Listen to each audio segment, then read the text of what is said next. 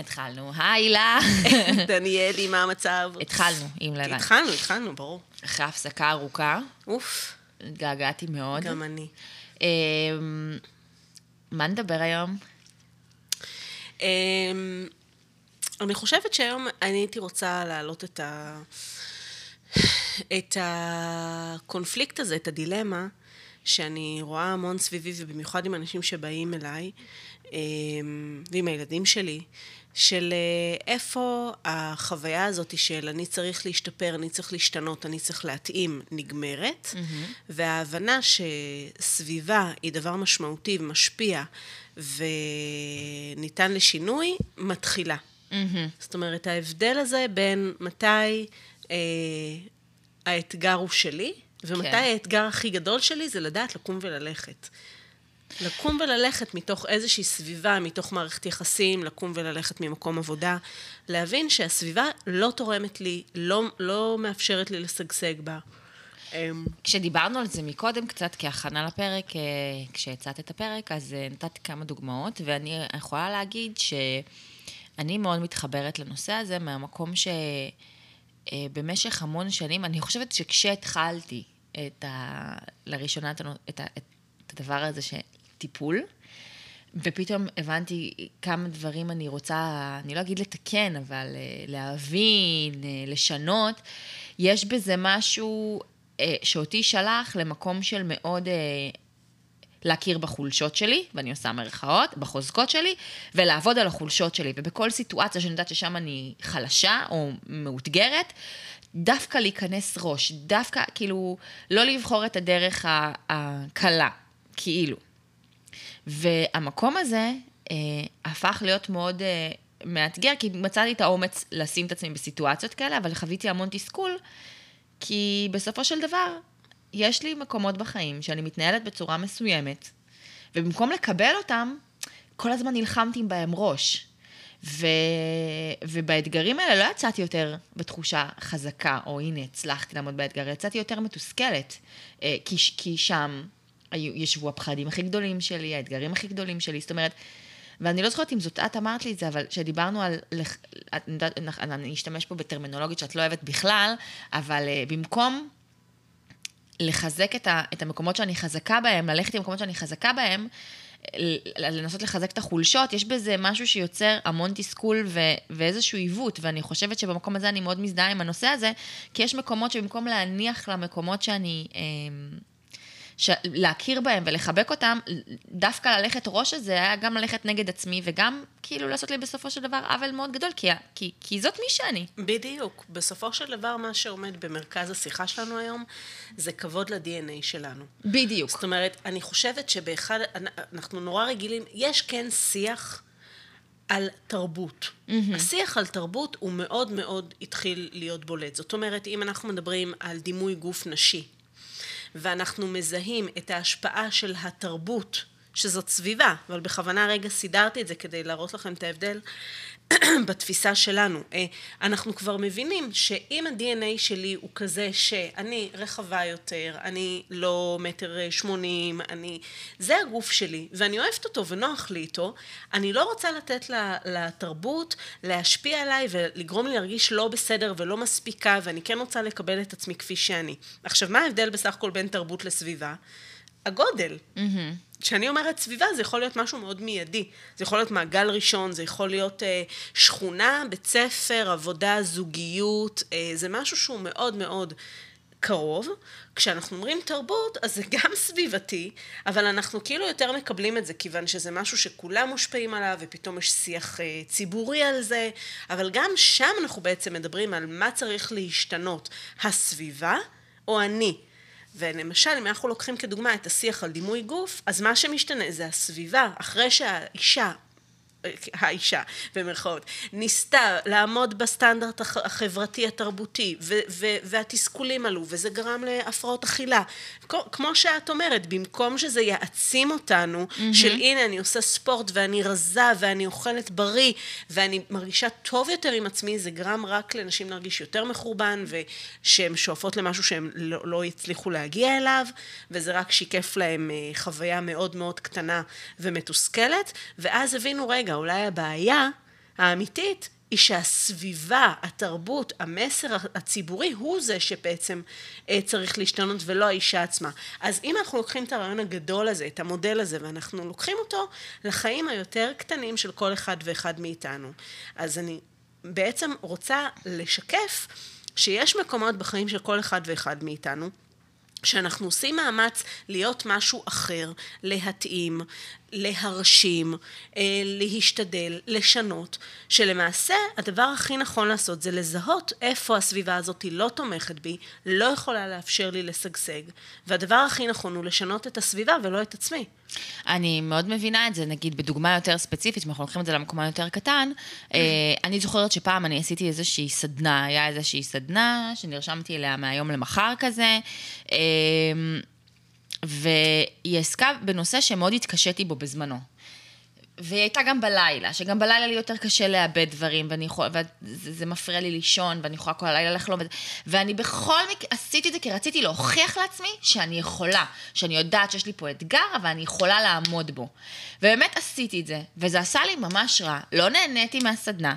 אחרי זה נשארתי אפילו מין תחושת מועקה וחרדה, וכאילו אחרי זה אמרתי, למי ניסיתי להוכיח משהו? אני יודעת, כאילו, מה ניסיתי, מה ניסיתי להוכיח? ולמי? זאת שאלה מעולה. אני חושבת שהשאלה הזאת היא גם ב- בליבה של כל השיחה הזאת. כאילו, מה מראש מניע אותי לשנות את ה-די אן איי שלי? אוקיי? זה בסוף, ולמה אני אומרת שזאת שיחה שעולה הרבה אצלי בחדר? כי הרבה אנשים באים אה, לאיזושהי תרפיה, תהליך, ליווי, אה, במטרה, הם חושבים שהם באים לשנות. Mm-hmm. אה, וגם יש תרפיות שהן אה, ככה חורטות על דגלן את השינוי, את תהיה ביגר, בטר, כאילו כזה. ואני לא כל כך תומכת בזה, אני חושבת שקודם כל אנחנו צריכים לקבל את עצמנו, לאהוב את עצמנו, לראות מאיזה חומרים אנחנו בנויים, להבין מה ה-די אן איי שלנו, ומתוך המקום הזה להבין איך אנחנו רוצים לבטא את עצמנו יותר טוב. זאת אומרת, אם ניקח דוגמה של צמח, אם אני בוחרת, אם אני הולכת למשתלה ואני בוחרת איזשהו פרח והוא צהוב, אוקיי, נגיד שיש לי שיח ורדים צהוב. אז קודם כל בחרתי אותו. אוקיי, עכשיו בין אם אתם מאמינים שבחרתם את ה-די אן איי שלכם או לא, הבחירה הזאת היא קיימת, קיימת. היא, בדיוק, זה כבר נעשה. שיח ורדים צהוב, די אן איי של בן אדם, same same. אז קודם כל אני רוצה להכיר את הדבר עצמו, אני רוצה להבין מה הוא יכול לתת לי. אז ורדים הם פרחים, הם לא יביאו לי פרי, והם יצמחו רק כך וכך פעמים בשנה, והם יהיו רק צהובים. זאת אומרת, אני רוצה להבין את ה-די אן איי, בדיוק כמו שאני רוצה להבין את עצמי. הצעד הבא זה לשאול, אוקיי, מה צריך לקרות כדי שאותו עציץ, או לחילופין האדם, יוכל לבטא את עצמו במלאות. זאת אומרת, אני לא רוצה לשנות, אני רוצה לאפשר לאדם לפרוח וללבלב במיטבו.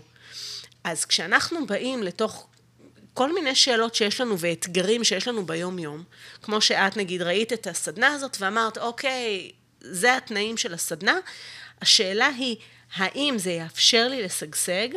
האם הכלי הזה יעזור לי להיות בפריחה מלאה? או שהוא נוגד את הטבע שלי, ואם הוא נוגד את הטבע שלי, אז הוא רק יגרום לי להרגיש רע. אני ממש מסכימה עם זה, אני חושבת שאחת המסקנות הכי חשובות שהגעתי להן בשנה, שנתיים האחרונות, זה לעבוד עם עצמי. זאת אומרת, משהו בקורונה עזר לי לעשות המון סדר ולהכיר את עצמי יותר טוב. ואני יכולה להעיד על עצמי שאני בן אדם של בוקר, אני יודעת את זה על עצמי. בבוקר אני בסיס שלי, אני כותבת יותר טוב בבוקר, אני עושה פעילות גופנית יותר טוב בבוקר, אני חדה יותר בבוקר, הכל בהיר לי יותר בבוקר, אני בן אדם של בוקר. בלילה אין אותי, אני כאילו יורד הזה, אין לי אנרגיה, אני לא נהנית במפגשים חברתיים מאוחרים מדי, אני לא מצליחה, אני לא מצליחה להיות אני, אני עייפה, ואני כאילו, אני לא בן אדם, ואף פעם, אגב, זה גם לא קשור לגיל, אף פעם לא הייתי בן אדם של לילה, רק מה, הבנתי את זה שאני בן אדם של בוקר, אז, אז את כל האימונים שלי אני עושה מאוד מוקדם בבוקר, ונגיד הדבר הזה גרם לי יותר גם אפילו להתחבר למקום הזה של תנועה. למה? כי אני נהנית לעשות ספורט עכשיו, אני נהנית לקום ולהתאמן, אני, אני, אני, אני את כן מתאמצת, אבל את מתאמצת אבל בתנאי הגידול לי. שלך. ועכשיו, ולא בניגוד בדיוק, אלייך. בדיוק, ובניגוד לפעם שאם הייתי דוחפת איזה אימון ב-שבע שמונה בערב, שכבר אין לי אנרגיה, אז גם לא הייתי נהנת מהאימון, וגם לא הייתי מצליחה להתמיד, כי היה לי יותר קשה, כי הייתי עובדת נגד עצמי.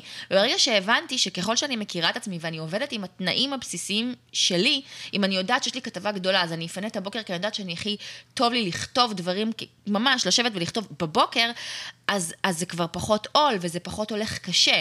עדיין יש שם מאמץ, אבל הוא מאמץ עם כזה מין רוח גבית.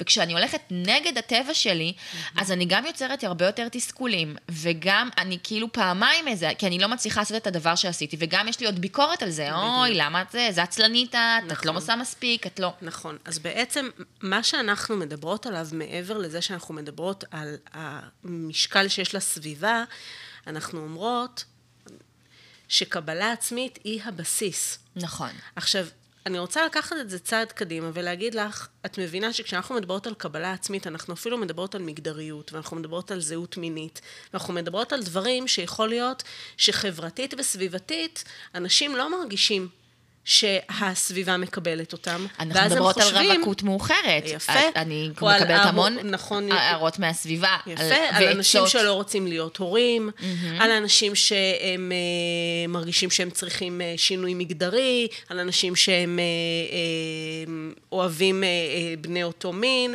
הרבה דברים שבכל סביבה, יש לפעמים חוויה של ביקורת, חוויה של אי הסכמה ואי קבלה, והאוטומט הרבה פעמים של, של, של אנשים במצב הזה, זה מה לא בסדר איתי. נכון. מה אני עושה לא בסדר, למה אני לא ראוי, איפה כדאי שאני אשתנה, אולי אני לא בסדר. עכשיו, אם אנחנו מבינים שיש דברים שהם די אן איי, די אן איי לא כל דבר ואני צריכה או יכולה לשנות. קודם כל להבין את ה-די אן איי שלי, לקבל אותו הכי באהבה, ומשם לצמוח. Mm-hmm.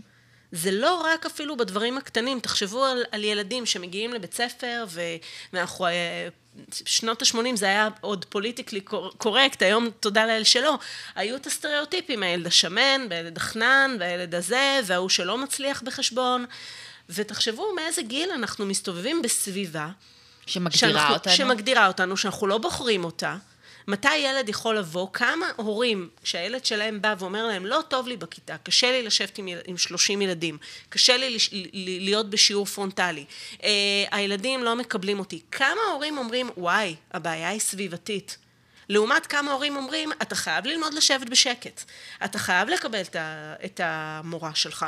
כולם עוברים את זה. מה הבעיה שלך? זאת אומרת, אז השאלה היא, איפה האמת היותר גבוהה? אז השאלה היא גם באמת, מתי יודעים לנעוץ את הבעיה בסביבה, ומתי לנעוץ את ה... לא אגיד בעיה, אבל מתי באיזשהו מקום של כן... את השינוי. שינוי מתי בי. מתי אנחנו משנים את הסביבה, ומתי אנחנו בדיוק, כן רוצים לשנות כאילו, כי אני אומרת, עצמנו. יש מקומות שאני, אני, אני, בתור מי שעברה מסע מאוד ארוך, ושל, של התפתחות אישית, נקרא לזה, התפתחות רגשית, אני כן עברתי שינוי מאוד גדול בעשור האחרון. אבל זה שינוי שהלך עם האופ... היה לי שם גם המון דברים שלמדתי בדרך היותר קשה. למשל, מקומות שניסיתי מאוד להתאים. אחד האתגרים שאת מכירה באופן אישי, זה שהיו לי מערכות יחסים שמשהו בתיאום ציפיות לא עבד שם, אני רציתי דברים אחרים, הצד השני רצה דברים אחרים, ומאוד ניסיתי להיות ולהכיל את זה. כי את הרגשת שאת לא בסדר. כי הרגשתי לא בסדר, זה לא בסדר שאני רוצה יותר מדי תשומת לב, אני רוצה להתקדם בקצב אחר. אני רוצה כאילו זה, ואז אז אמרתי, טוב, אז אני אנסה, לה... אני אנסה זה. והמקום הזה של לנסות להיות משהו שאני לא יצר אצלי, תסכול עוד יותר גדול. זאת אומרת, הרגשתי שאני כאילו, אוקיי, אז אני אצליח לעמוד ב... בקריטריון הזה של... החיצוני. החיצוני.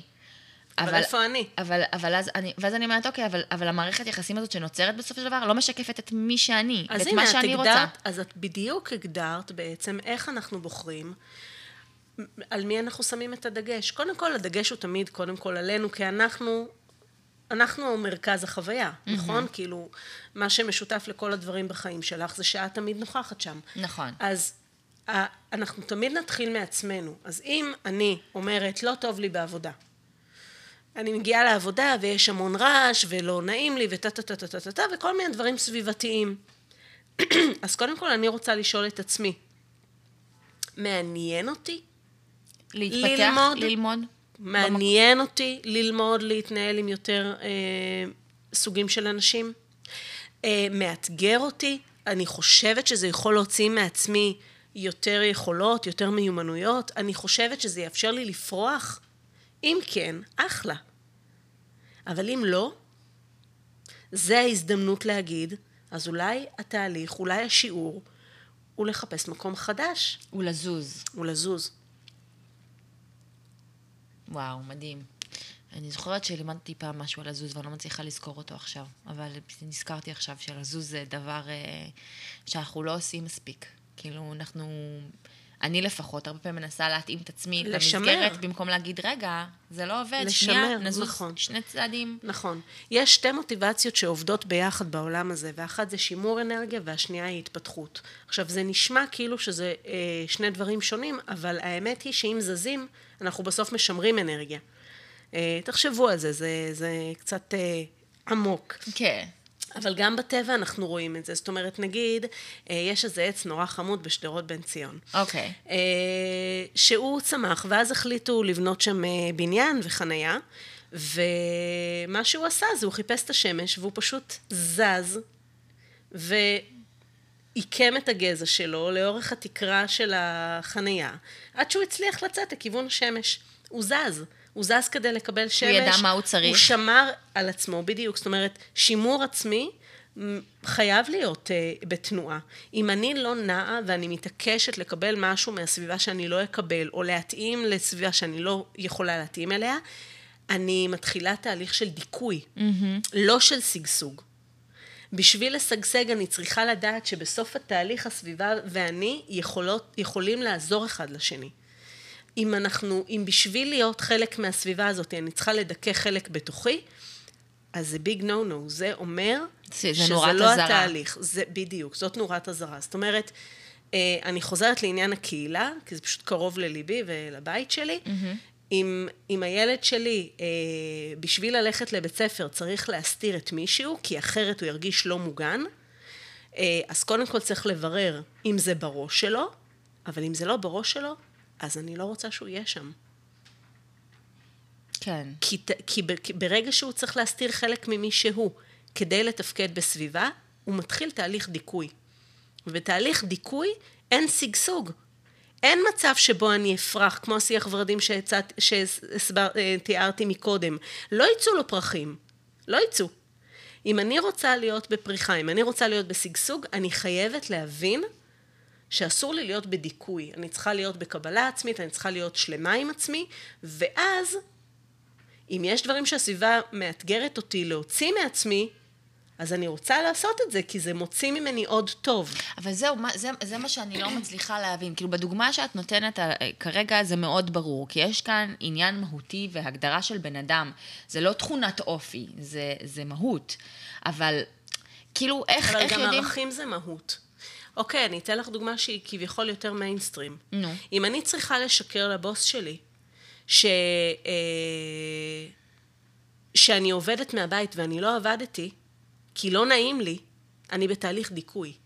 כי אם אני לא מסוגלת להגיד, תקשיב, אני בחמש מסיימת לעבוד, אני עובדת פול טיים ג'וב, מה לעשות שבשבע אני לא פותחת מיילים, אני לא מאמינה בזה, אני בתהליך דיכוי. עכשיו, אני יכולה לספר לעצמי שאני צריכה את הכסף, והכסף הזה עוזר לי לדברים אחרים, ושבשום מקום עבודה אחר לא יסכימו שאני בחמש אסיים את העבודה. זה מה שאנחנו הרבה פעמים עושים. אבל אם בערכים שלי, אני בחמש רוצה לסיים את יום העבודה שלי, בשש, בשבע, מתי שתחליטו, אבל זה בערכים שלכם. זה בערכים שלי. אם אני צריכה להסתיר חלק מהערכים שלי, אם אני צריכה להיות משהו שאני לא מאמינה בו, בשביל להתאים, אני בתהליך דיכוי, וזה אומר שהסביבה לא נכונה לי. זה עוזר לך להבין? מאוד, מאוד. כי זה היה לנו דוגמה, שיח על זה השבוע, בקבוצה של החברות ספציפית, על הנושא הזה של עבודה, שנהיה איזשהו...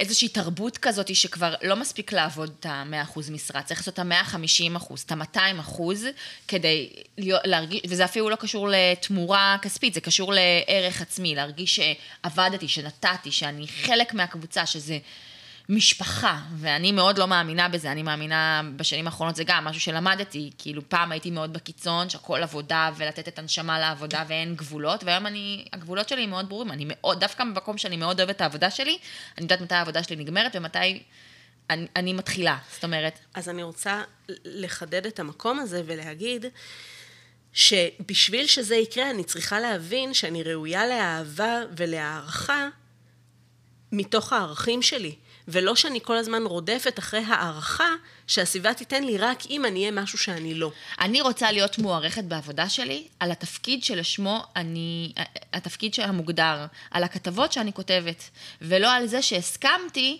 בשבע בערב, או בעשר בלילה, או ביום שישי בבוקר, לעשות משהו שהוא לא בהגדרת תפקיד שלי, כי כל הכבוד לך, כאילו, אם אני יכולה ורוצה, נכון. אני אעשה זאת בשמחה, אבל אני לא רוצה רק בשביל להתאים. לא כי הסביבה קופה. בדיוק. ופה אני אגיד שאני מניחה הנחה מושכלת, שחלק מהאנשים שמקשיבים לנו עכשיו יגידו, בסדר, אבל זה הסטנדרט, ומה אפשר לעשות נגד הסטנדרט? אז אני חוזרת לדוגמה הראשונה שלי, על דימוי גוף נשי, mm-hmm. שגם שם זה היה הסטנדרט, ואם נכון. לא היה מי שקם ואומר, תקשיבו, חמודים, די, נגמר, אז הסטנדרט הזה לא היה משתנה. אז אותו דבר, בכל סביבה, גם אם הסטנדרט הוא ברוב העבודות לתת מאתיים אחוז ולקבל אה, כסף אה, הערכה ו- ועל מאה אחוז, זה המקום להגיד מספיק, ולמצוא מקום אחר שכן יכול להבין את זה. ואני חושבת שאחד מהדברים שקולים אותנו זה מהפחד שככה זה.